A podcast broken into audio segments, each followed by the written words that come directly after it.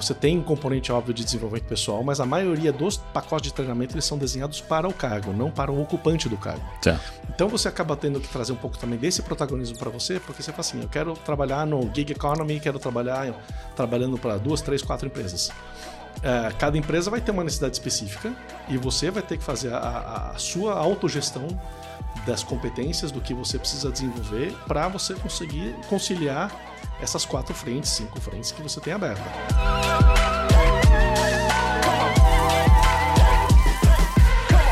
Oi, pessoal, sejam bem-vindos. Estou aqui com o Gerson e o nosso convidado hoje é o Gustavo Tavares, que lidera o Instituto Top Employers aqui no Brasil. É uma organização mundial. Ele já já vai explicar para a gente como é que isso funciona.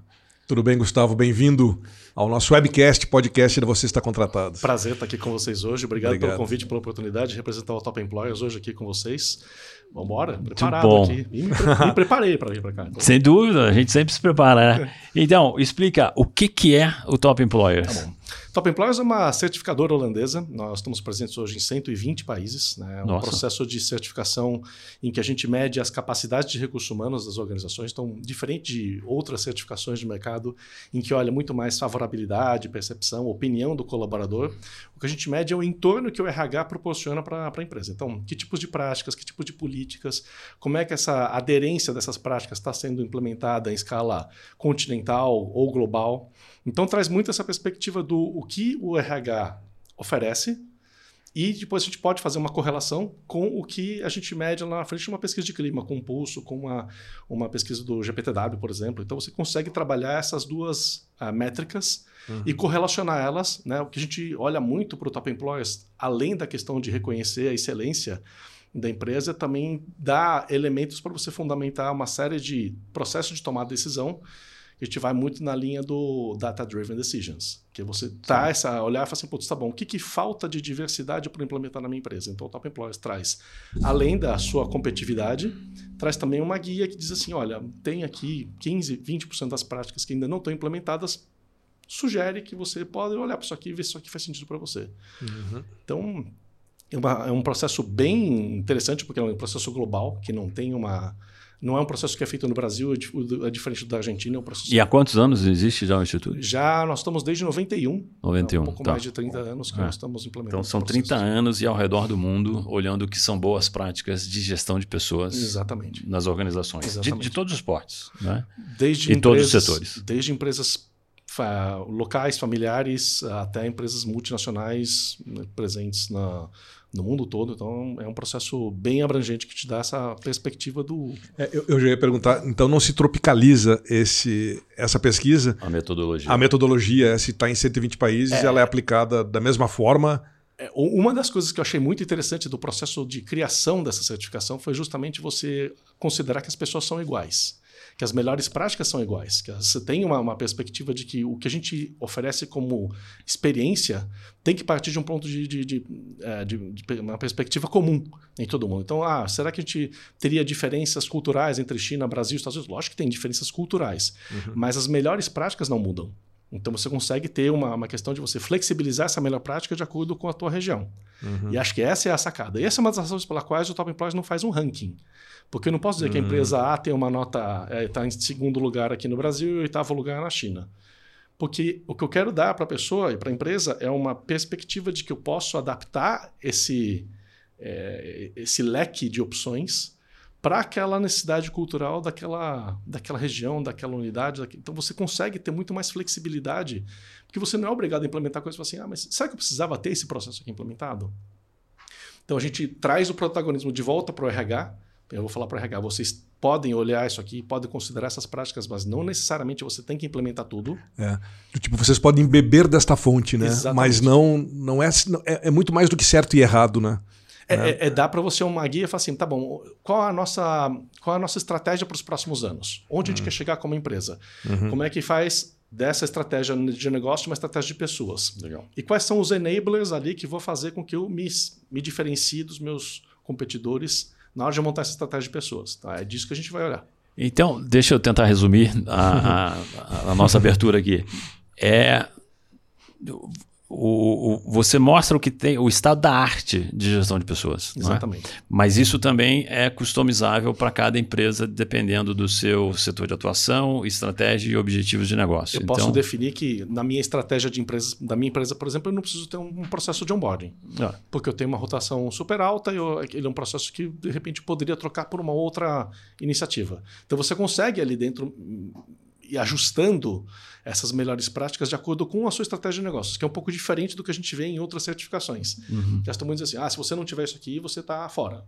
Você vai receber uma nota mais baixa. É, de repente vai aparecer menos no nosso ranking. É, é. De repente Mas não, não é isso. É, é, é porque a gente quer dar para a empresa é a perspectiva de entender que vão ter práticas que podem fazer mais sentido e práticas que de repente naquele momento não vão fazer muito sentido. Uhum. Qual é que, quais são aquelas que você tem um impacto? E o, uma das coisas que o Top Employers faz muito bem é dar, num comparativo ano contra ano, a perspectiva de te ajudar a desenhar qual que é o ROI do teu RH. Então, isso deve ser um barato. Imagina ver as pesquisas de 30 anos atrás, isso, quando começaram, isso, o que, que era estado da arte naquele momento, é. né? E o quanto o RH evoluiu nesse é, não período. Não precisa 30 anos, né, Marcelo? Você pegar, é. eu estou no Top Employers desde 2019. 2016. É. Uh, os nossos questionários naquela época perguntavam se você tinha era, era, feito em meio físico ou eletrônico. Certo. Olha que palavra, para quem está vendo aqui pela primeira vez, eletrônico, o que seria eletrônico? né? Era digital, né? Quando você fazia para uma plataforma.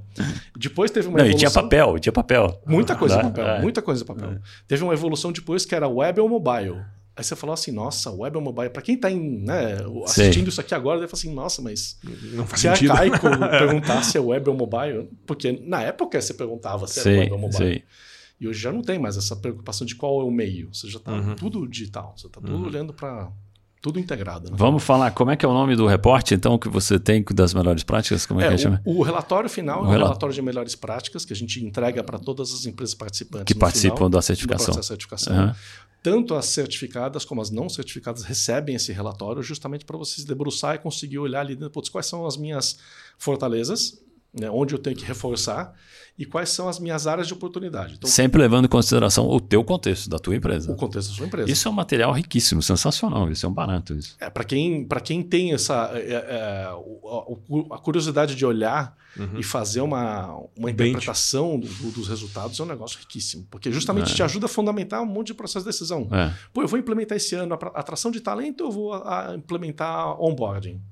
Onde está a minha oportunidade? Né? Porque você pode chegar e tomar uma decisão dessa num comitê executivo e falar assim: ah, mas, puxa, de repente, para nós seria mais interessante, pela nossa perspectiva, trabalhar com atração de talento. Tá, mas olhando para o Top Employers, a menor top de atração de talento é 95.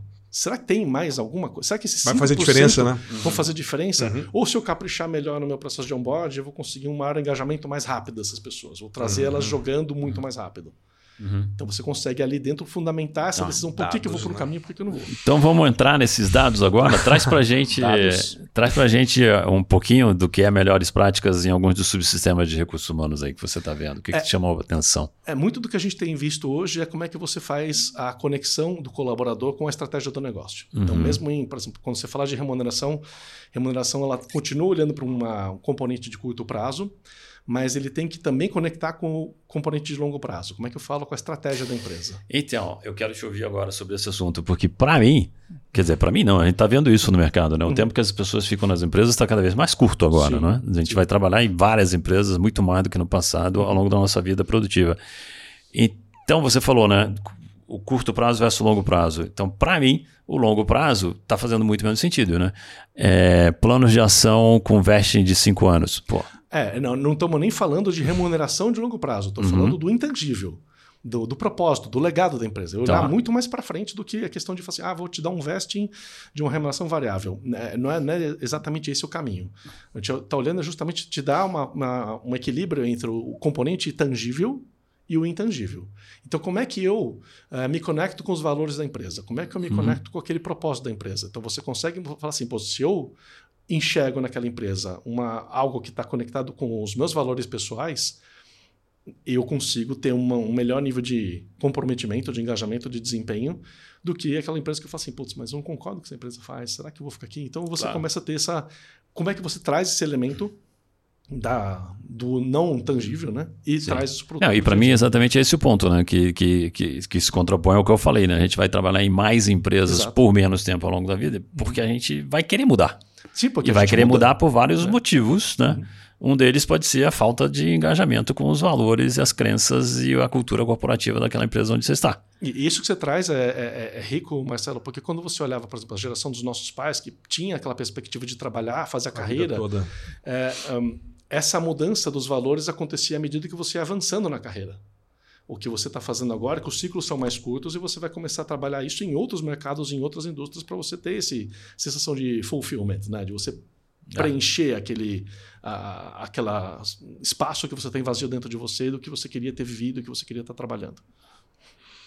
É, porque isso aí também, o, os ciclos estão mais curtos, Sim. né? Então, assim, é, é, isso que você deu um, bom exemplo, que os nossos pais queriam experimentar esse ciclo dentro de uma mesma organização, né? Exatamente. E a gente agora, acho que a tecnologia e o digital veio para isso também, a gente sabe que várias coisas acontecem no mundo e por que não, né? Eu acho que a pergunta que a gente sempre está se fazendo é: por que não?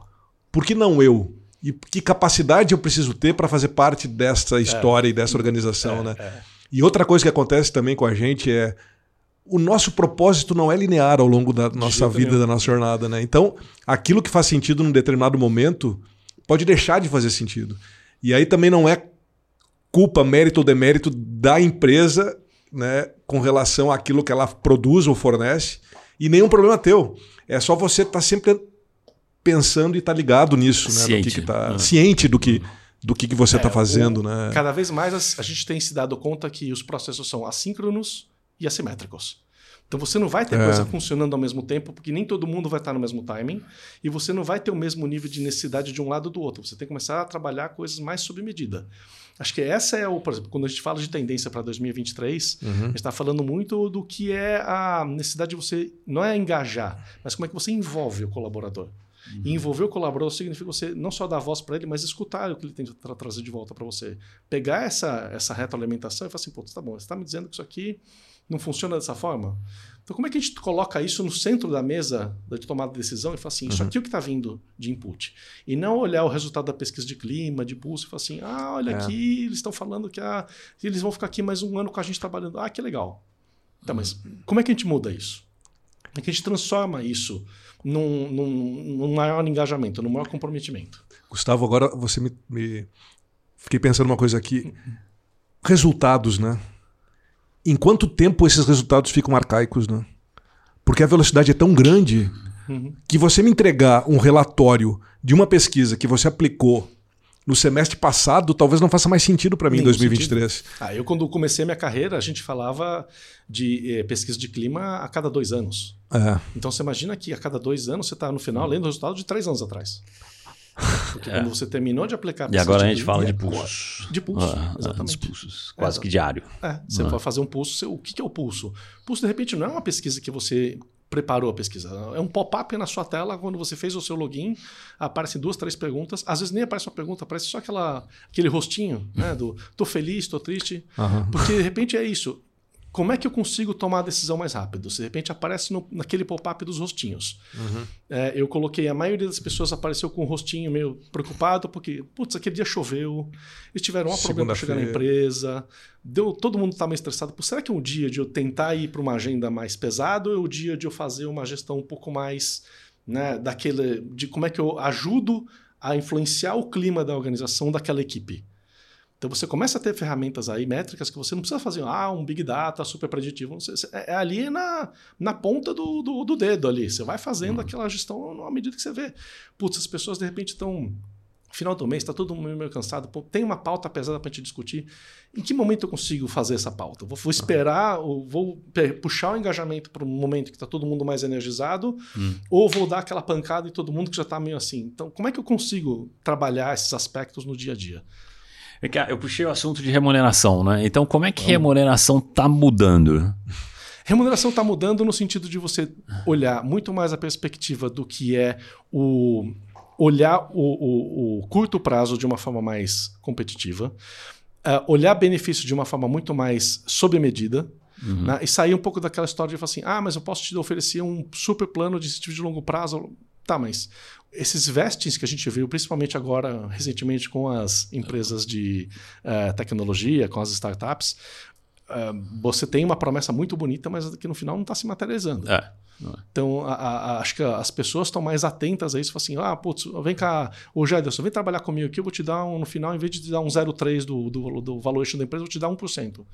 Tá, mas até que ponto hoje esse, esse valuation vai se comprovar? Até que ponto esse valuation é uma coisa real? Uhum. Ou é um wishful thinking que eu vou falar assim, ah, uhum. isso aqui talvez seja, mas talvez não seja. E quanto tempo eu tenho que esperar? E quanto tempo eu tenho que esperar? Porque no final você acabava amarrando as pessoas na empresa por conta desse valuation. Uhum. E você uhum. deteriora o clima porque as pessoas veem que não tem uma perspectiva daquele uhum. negócio de concretizar.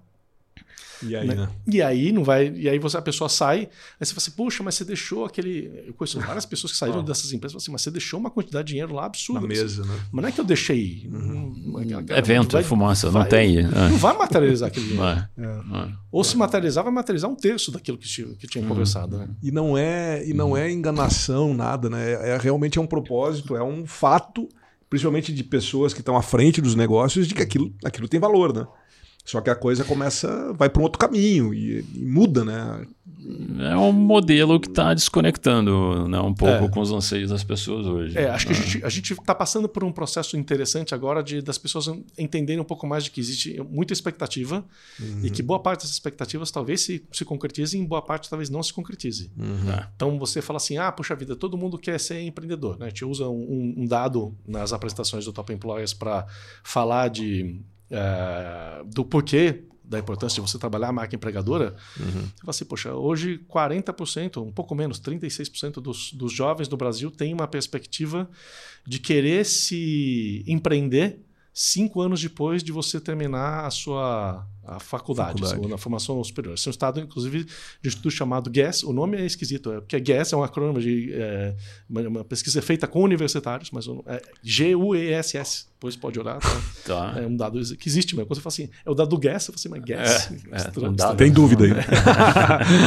mas você pega, pô, você tem 40%, 36% dos universitários querem empreender. Tá. É. Sobrou é. Né? Já não sobrou mais. Então, daquela turma que saiu lá da, da faculdade, um em cada três já não está mais na, no, no mercado. mercado. Uhum. Então, eu, se eu tenho que atrair meu talento, se parte do meu crescimento está baseado em ter que atrair os melhores, pode ser que daqueles 100, 36, talvez, dos melhores também já não estejam mais lá. Então, o meu funil já está apertando. Uhum.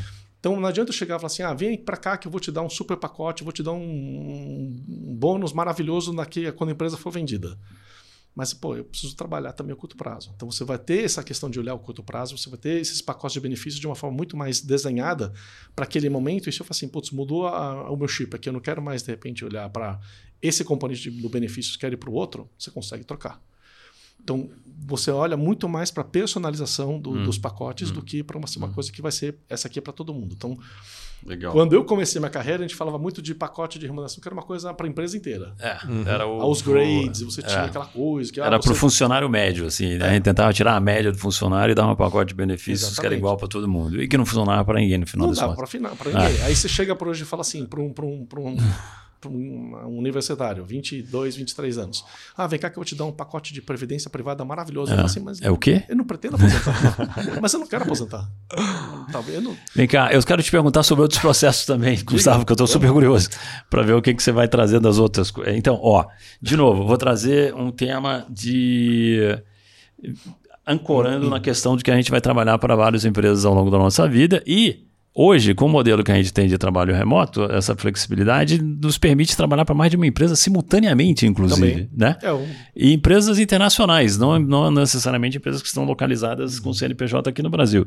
Aí o ponto é treinamento e desenvolvimento destas pessoas. Se eu trabalho para mais de uma empresa simultaneamente, ou eu vou trabalhar por curto espaço de tempo em, em, em cada uma das empresas, é, que treinamento que uma empresa tem que dar para esses funcionários? Né? É, esse, esse é um ponto super interessante, Marcelo, porque no final a gente olha para os treinamentos, a maioria dos catálogos de treinamentos estão desenhados para você desempenhar, desempenhar, aquela função naquele cargo. Uhum. É, você tem um componente óbvio de desenvolvimento pessoal, mas a maioria dos pacotes de treinamento eles são desenhados para o cargo, não para o ocupante do cargo. Então você acaba tendo que trazer um pouco também desse protagonismo para você, porque você fala assim: eu quero trabalhar no gig economy, quero trabalhar trabalhando para duas, três, quatro empresas. É, cada empresa vai ter uma necessidade específica e você vai ter que fazer a, a sua autogestão das competências do que você precisa desenvolver para você conseguir conciliar essas quatro frentes, cinco frentes que você tem aberta. Então, é, existia também e uma mudança também na, na, na, chavinha das pessoas que olharam e falaram assim, poxa, mas eu tenho que esperar que a empresa me desenvolva. Não, se você esperar que a empresa te desenvolver, você vai ficar para trás. Uhum. uhum. Porque hoje, cada vez uhum. mais, você está vendo as pessoas tomando a iniciativa, tomando a liderança de irem elas próprias procurar seu desenvolvimento, justamente porque elas querem se capacitar em trabalhar em várias coisas. Né, eu, eu tenho falado com muita gente, por exemplo, que agora tem ido procurar iniciativas de é, inovação e empreendedorismo. Mas você quer abrir uma empresa? Não necessariamente, mas eu quero entender como é que essas pessoas pensam uhum. para justamente poder voltar aqui e ver que elementos dessa da inovação eu poderia estar trazendo para a empresa e aplicar e no intraempreendedorismo. Né? E eu me diferenciar dos meus colegas. Uhum. Então acho que é essa trabalhar. Como eles pensam, né? Exatamente. Mas e então hoje no contexto que a gente tem faz mais sentido para as empresas é, focarem no treinamento para o cargo. É, você tem que fazer os dois. Você tem hum. que cons conseguir conciliar um pouco do que é o desenvolvimento profissional com o desenvolvimento pessoal. Você tem várias empresas hoje, por exemplo, dos top employers, que acabam trabalhando muito mais aspecto de treinamento pessoal como ferramenta de bem-estar e você complementa isso com o catálogo de aprendizado que você tem que ter. A tá. grande maioria dos top employers hoje, eles fazem é o catálogo aberto de aprendizado. Então você pode uhum. entrar numa plataforma de learning Perfeito. e você tem lá todos os treinamentos Quando que você no passado era decidido pelo teu gerente direto, né? Na Ele escolhia reunião, o que você ia fazer. Você é. chegava lá e falava assim, Marcelo, você agora vai fazer esse esse, esse treinamento, isso aqui é o seu target de, de, de aprendizado para esse ano. Claro. Agora você já faz o. Você tem esses aqui, Escolhe, continuam né? sendo os, sei lá, os recomendados, mandatórios, uhum. mas ali dentro você fala assim, putz, quero fazer agora inovação. Tá lá o catálogo, você pode fazer e você pode tomar o, o, seu caminho. Chega a oferecer coisas muito diferentes aí de música. Tem, tem muita coisa diferente dependendo do que, por exemplo, uma coisa que a gente está até conversando recentemente com uma empresa é assim: tem muito, muita demanda, por exemplo, para educação financeira. Tá. Uhum. Eu acho bom, inclusive. Fundamental. É. Né? É. Porque você fala assim: o, o que, que gera o estresse, o burnout? Às vezes é uma situação que não está relacionada com a empresa. Às vezes eu tomei uma decisão errada de financeira e eu estou estressado porque realmente estou vendo que tem uma, um, um, problema que eu não estou conseguindo sair, e isso afeta, o meu trabalho. Uhum. Então, o que, que, a empresa faz? Ela faz, te dá uma assessoria de educação financeira para você tentar ver como é que você dá minimiza volta, né? e dá a volta nessa situação. Uhum. Porque isso também, a, a, vida pessoal cada vez mais impacta. Quer dizer, sempre eu tenho, impactou, né? É, eu tenho um caso concreto disso, né? Uma empresa onde eu trabalhei que a gente identificou que o estresse financeiro era grande responsável por absenteísmo. Absenteísmo que a pessoa não dorme direito, etc. Né? Uhum. Isso é uma bola de neve que vai realmente piorando. É. É, então, e, e, a gente não tem isso na escola também, né? Então, não, não. educação financeira é um ponto bem interessante para as empresas investirem de verdade. É, você falou, é uma demanda muito alta ou é uma oferta dos empregadores a parte de educação financeira, ou é, as duas hoje, coisas? Hoje existe uma demanda uhum. né, das pessoas que querem entender mais como é que funciona. E não é que elas querem que educação financeira para ir fazer day trade, day trade coisas. Não, é. eles querem justamente para entender, tá bom, mas. Para ter é disciplina, é, né? Como é que eu me uhum. planejo? Né? Vamos, uhum. vamos voltar ao exemplo do, do gig economy. Como é que eu me planejo trabalhando para três, quatro empresas para minha aposentadoria? Uhum. Se é que Isso. eu quero me aposentar. É. Até que ponto eu vou ter que pensar e, e dedicar assim, mas será como que é que eu me planejo, talvez, para não ter algum trabalho num período de tempo aí, né? Exatamente. Que tenho quatro hoje, mas pode ser que tenha dois meses onde eu não tenha receita nenhuma também. É. Uhum. Então você tem essa perspectiva de também saber mais ou menos o, por onde eu vou caminho Legal. que eu vou trilhar. Deixa, quero falar agora de trabalho é, flexível ou remoto uhum. ou, o que seja. É o nome que a gente queira dar, né? Nesse uhum. momento a gente ainda está descobrindo, né? O que, que você está vendo de boas práticas para trabalho flexível, trabalho remoto. É, a gente fala que essa é das, das três tendências que a gente tem para 2023, essa é a terceira tendência, a gente mapear o mundo desconhecido do RH. Mundo desconhecido. Esse é o mundo é. desconhecido. É. Estamos em transição, a gente não sabe onde, muito bem onde alguém vai chegar. É, o, o que funciona é, bem é o que funciona, o que, os seus colaboradores se sentem mais, mais cômodos. Então, é, a, a, gente tem umas discussões meio, às vezes até conceituais, que falam assim: ah, puxa vida, mas será que o, é, o impor que a pessoa venha duas, três vezes para o escritório é realmente flexibilizar? Flexibilizar, de uma certa forma, não é. Porque se você condiciona a pessoa a ter ah. que vir para o escritório duas, três vezes por semana, já não é flexível. Ah, né? E, tem, já não tem mais não, E a empresa continua pensando no modelo de homem-hora, né? no modelo fabril. É, é e, e ah. é, essa é uma transformação, Marcelo, porque no final a gente não está falando só da quantidade de horas que você trabalha, mas você tem um mindset também do, do resultado que você entrega. Hum. Então, cada vez menos você vai olhar para a questão de quantas horas eu trabalho, se eu estou lá disponível às seis da tarde ou não. E te dá uma perspectiva. Parte da sua remuneração, inclusive, pode ser você ter tempo livre para você fazer o que você quiser se você entrega seus KPIs. Uhum. Então, essa é uma outra visão que a gente está olhando também para o futuro do trabalho remoto. Ah, vai ser híbrido, vai ser trabalho presencial. Várias vezes a gente vê situações, por exemplo, que a empresa deixou de ter escritório e passou a ter um, um convênio com uma empresa com um coworking e você fala assim, então você vai trabalhar no coworking Uh, e você não precisa trabalhar mais no escritório. Sim. Porque aí tem que lembrar que nem todo mundo consegue trabalhar de casa, né? Tem várias situações pessoais é, em que. É. em casa, eu já falei, se você quiser assistir uma transmissão de guerra de Lego, entra numa live comigo. Vai, vai cruzar um... vários Legos voando. né? E guerras boas, assim, negócio bem feito, assim, né? Os dois irmãos se batendo lá. E, e, e, e é engraçado também, Marcelo, como isso. A gente, a gente, aqui no, no, no Brasil parece que tem uma uma maior aceitação a isso. Uhum. Eu já entrei em situação que eu estava em, em call com o pessoal fora do Brasil e as crianças gritando, né? óbvio. As crianças gritam e as correm. As suas ou as do outro lado? As minhas. As suas. Né? gritam e correm e conseguem fazer isso bem também ao mesmo tempo. Gritam e correm. e aí eles falam assim: ah, mas tem um barulho de criança aí atrás. Eu falo assim: tem. É. Tem. e se tá te incomodando, a gente marca outro dia a reunião, mas tem criança aqui em casa, eles estão gritando, estão correndo, porque eles são crianças. E criança faz isso, né? E é o que criança faz. Então eu não vou pedir para eles pararem só para a gente ter a nossa reunião. Se isso estiver te incomodando, a gente para. É, exato. Mas não, é, perfeito. É, aí é uma mudança também de mindset, né? A gente Sim.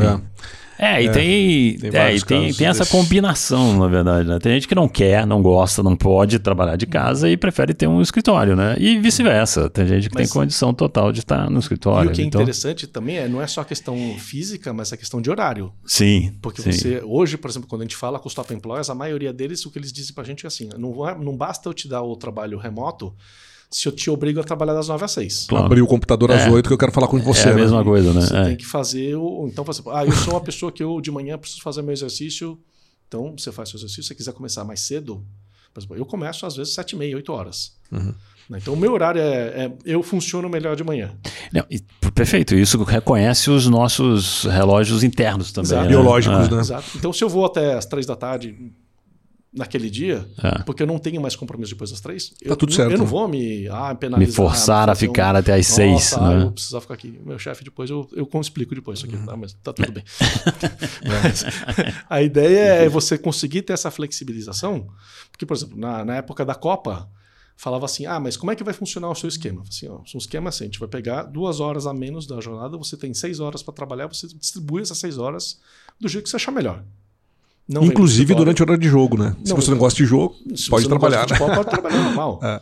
Né? Se você distribui essas horas da forma como você preferir, mas você não precisa trabalhar no horário do jogo. Uhum. Uhum. Então, é, é, essa conscientização a gente ainda está tendo. Ainda, né? É. Quando a gente fala para a empresa, ah, porque o, o, o, caso clássico, né, que todo mundo fala, ah, porque o pessoal da Tesla quer que você vá trabalhar de, do escritório. Eu falo assim, mas se você lê como eu já leio, dá um Google, de novo, acha o, o Employee uh, Agreement da, da Tesla no Google, tá?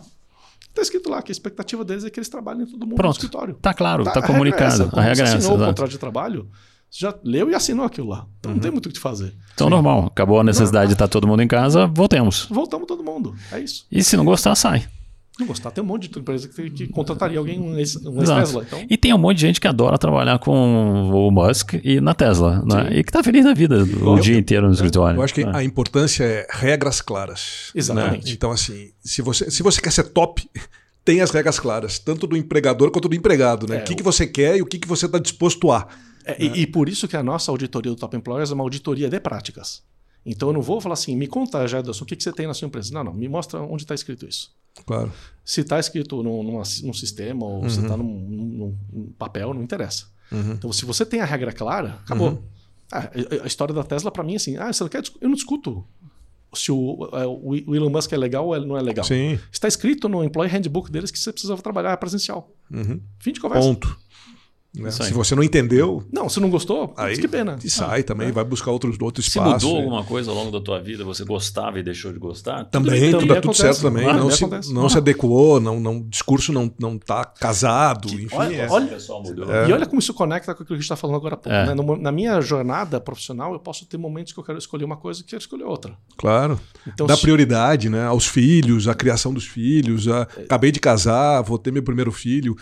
Né, seja homem ou seja mulher, vai ser mãe ou vai ser pai, quero usufruir da minha paternidade, enfim, N situações, né? De... Eu poderia gostar de trabalhar no escritório todo dia, até de repente ter um processo de maternidade ou de é, paternidade. Muda. Agora eu não quero mais.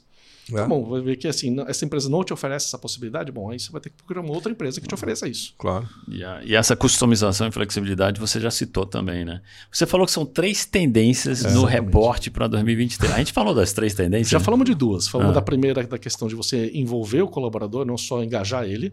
Hum. Falamos da terceira, que era justamente essa questão de mapear o, o mundo desconhecido ou não do, do recursos humanos, que é justamente a questão do híbrido, do remoto, de como é que você vai trabalhar jornadas flexíveis. E a segunda, a questão da digitabilidade.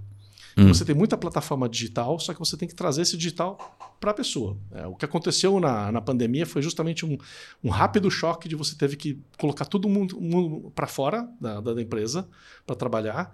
Então você criou várias plataformas, agora você tem que trazer essa pessoa de volta para esse contexto. A plataforma ela não é uma coisa só de você interagir de uma forma fria. Você como é que você coloca a perspectiva pessoal também dentro do digital?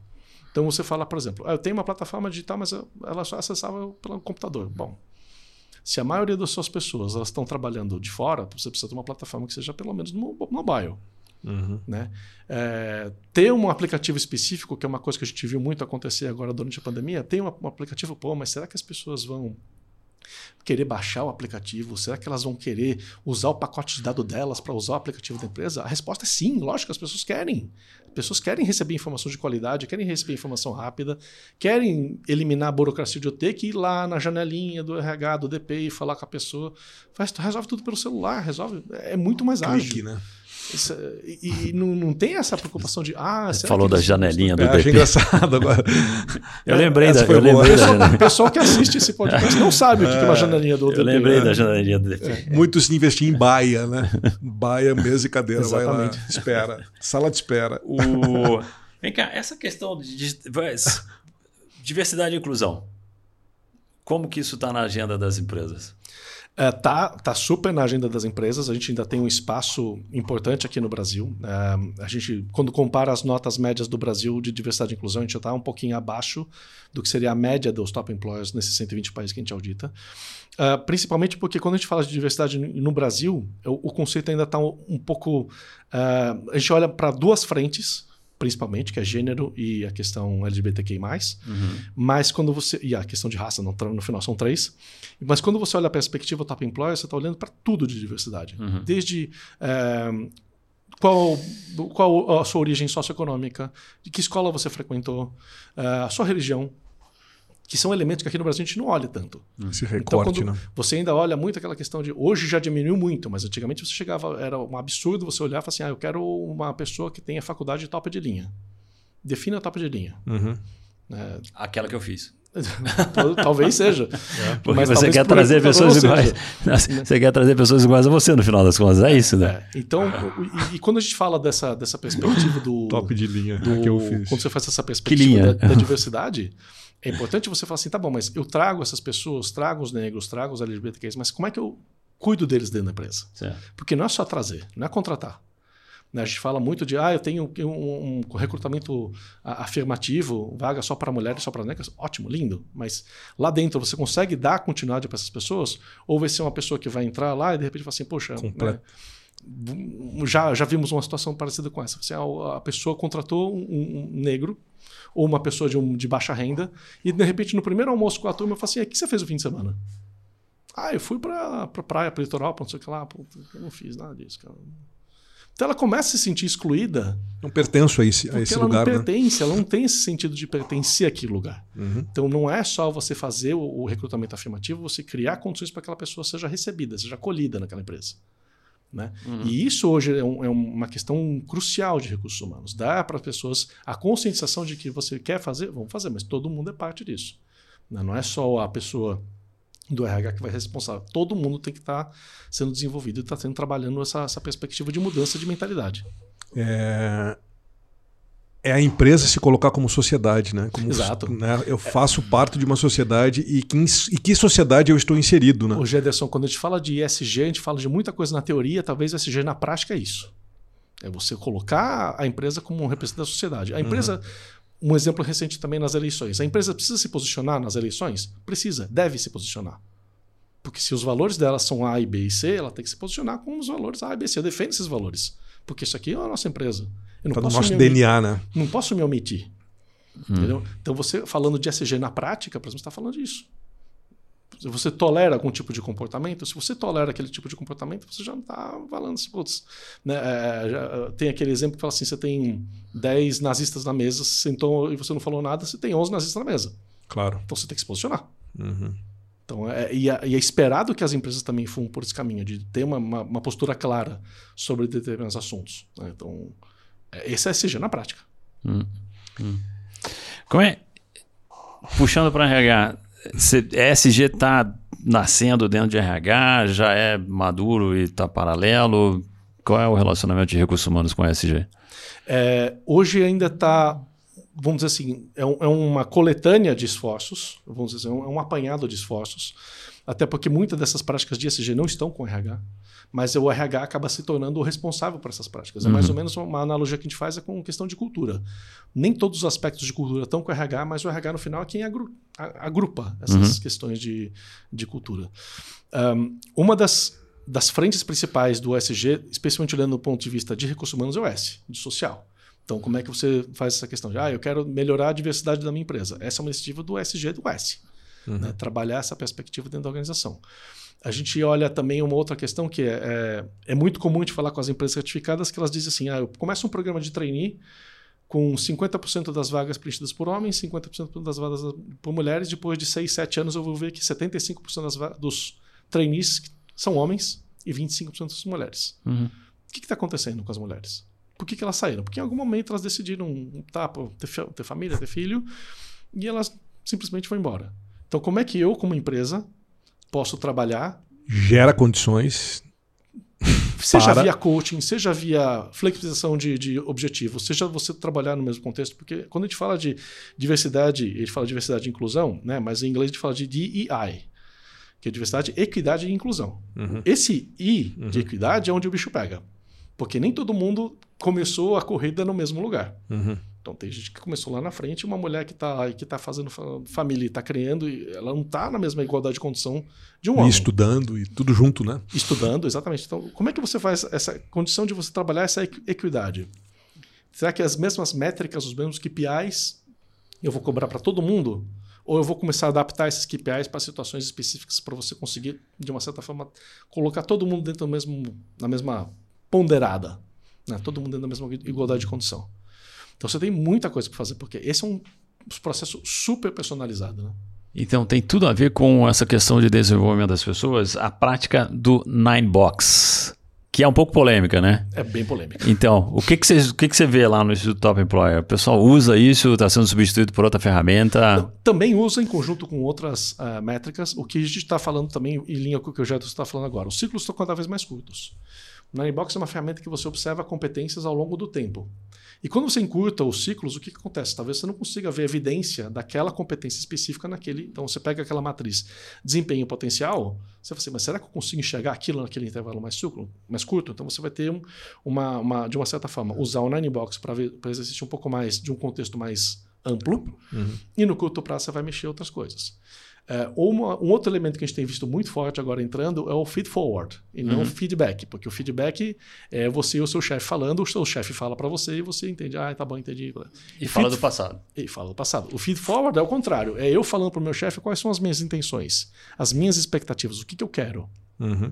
E isso entra como elemento também para você depois medir o desempenho lá na frente. Então, o, o que vai acontecer, você vai ter uma, né, várias ferramentas que vão estar sendo colocadas na Inbox. Você vai ter o feedback, você vai ter o feed forward, você vai ter outras ferramentas de assessment de competências, por exemplo, e você vai usar isso tudo como um, todas as guias. Um guia. onde você está nesse momento em que. E se olhando a tua expectativa de carreira, se você está fazendo a coisa que você deveria fazer, ou vamos ajustar aqui, vamos fazer alguma coisinha ali. Então, essa. Ou desejada pelo empregador também, né, é, Gustavo? Então, mas essa é a perspectiva que eu quero. Você, onde uhum. você quer chegar, Gerson? Eu quero uhum. chegar nesse lugar aqui. Bom, beleza. Bom, uhum. é, podemos te ajudar até um certo ponto.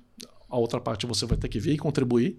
Uhum. Mas boa parte a gente vai poder te dar uma orientação de onde, por onde fazer. No Unbox vai te ajudar justamente a tentar determinar. Pô, se eu sou um cara de super alto desempenho, mas o meu potencial está baixo. O que está faltando então? Por que seu potencial é baixo em relação aos seus pares? Olha o feedback, olha o feed forward, olha lá o que, que você tem de competências e começa a trabalhar o, os gaps. Uhum. Que essa é uma outra questão interessante. Várias vezes eu tenho falado com o pessoal de desenvolvimento Uh, existia muito a prática de você olhar, uh, quando você pegava um exercício de desenvolvimento de competências, principalmente, de você trabalhar os gaps. Ou os pontos a desenvolver, como Ex a gente chamava. É, é. Será que são os pontos a desenvolver que você tem que trabalhar ou são uhum. os pontos fortes? Para você ter cada vez mais pra alavancar, né? Uhum. É, então tem é. muita coisa que está acontecendo Boa aqui. Pergunta. Marce que é Marcelo tem a opinião dele nisso. opinião. Trabalho em pontos fortes, onde você ah. vai brilhar. Ah. A não ser que seja um ponto fraco que realmente vai impedir o teu crescimento. Né? Uhum. E você tem que que seja um obstáculo. E que escala é essa que você tem que melhorar a ponto é. de fazer esse diferencial. É, então, é, importante você ter um repertório cada vez mais amplo. Isso Sim. é fundamental. Sim. Uhum. Mas você fala assim, ah, mas pô, eu preciso desenvolver uma, uma competência que não está conectada com a natureza do meu trabalho ah. ou com, com, os meus valores pessoais, ah. o que eu quero fazer. Pô, será que é, é produtivo? Você, ou, você tá ou eu preciso de muito esforço para fazer com que isso... sofrido e não sofrido, vai exatamente. muito longe. Né? E, e, não, não vai agregar e a pessoa vai estar tá lá meio que de má vontade. Prefiro. Não vai ser legal. Mas isso também é, uma, é, é muito autoconhecimento, né? Porque às vezes também você cair nessa cilada do tipo, puxa, isso é muito difícil para mim, pode, você pode te dar uma, uma sensação de desistir, né? Uhum. Do tipo, puxa, eu uhum. não cheguei naquela posição ou eu não consegui trilhar aquela carreira desejada porque eu não me dediquei a fazer aquilo que eu deveria ter feito, né? É. Então, que... então, aonde que, que, que putz, é, é, muito perigoso, né? É muito, é um é um detalhe, assim, é uma. Né, que, que ponto é esse que eu falhei, né? É, é, muito difícil a pessoa ter a maturidade de ela mesma fazer essa análise que você está é. falando. Então, o que, que a gente tem visto nas empresas também é um processo de transformação em que o processo de aconselhamento de carreira costumava ser um, uma responsabilidade de, de, três partes, né? Era o chefe, uhum. ou para a própria pessoa, e você tinha, sei lá, um papel de um BP que fazia meio que um. Uhum. E nesse triângulo ali você fazia essa. É, essa conversa. Essa né? conversa. Uhum. O que a gente tem visto agora é uma prática das empresas e cada vez mais você tem uma pessoa que é um advisor de carreira dedicado. Então ela não é o BP da área que também vai ter essa conversa. Mas você tem uma pessoa que é um advisor de carreira, que trabalha só com isso, e essa pessoa que vai ser a pessoa com que você vai falar assim, a, a sua carreira específica. E ela vai dar alimentação para o chefe, para a BP. E pode ser uma pessoa de dentro e pode ser uma pessoa de fora da empresa. Tanto de dentro como ah. de fora, exatamente. Que legal. Deixa, para a gente fechar aqui, eu quero fazer uma pergunta sobre um tema bem tradicional assim nas discussões que envolvem recursos humanos. Recursos humanos já é estratégico? Poderia ser mais. Poderia ser mais porque justamente o que o, o, o, a grande questão do. do é, eu acho que tem uma, uma, perspectiva importante que é o recurso humanos ele pode ser estratégico à medida que as pessoas entendam, os comitês executivos entendam que um dos principais investimentos que a empresa faz, né? Todo mundo fala assim, ah, nosso maior ativo são as pessoas. A gente entende que as pessoas são o maior investimento que a empresa faz. Você pega a quantidade de dinheiro que uma empresa coloca em treinamento, em capacitação, em salário, muitas vezes é o maior custo da empresa. Uhum. Né?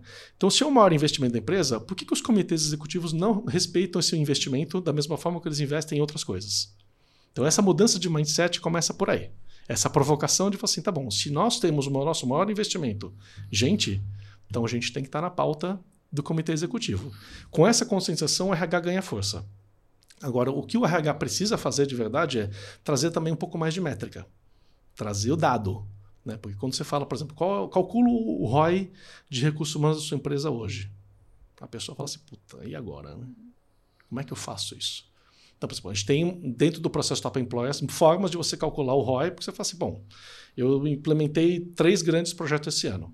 Desses três grandes projetos, eu peguei e vi que assim, a minha nota naquelas três dimensões ali aumentou de 80 para 90. Pô, beleza. Então, esse delta de 10 pontos, eu não consigo talvez quantificar isso, quanto isso representa em grana, mas eu consigo dizer assim, a minha competitividade como marca empregadora subiu de 80 para 90.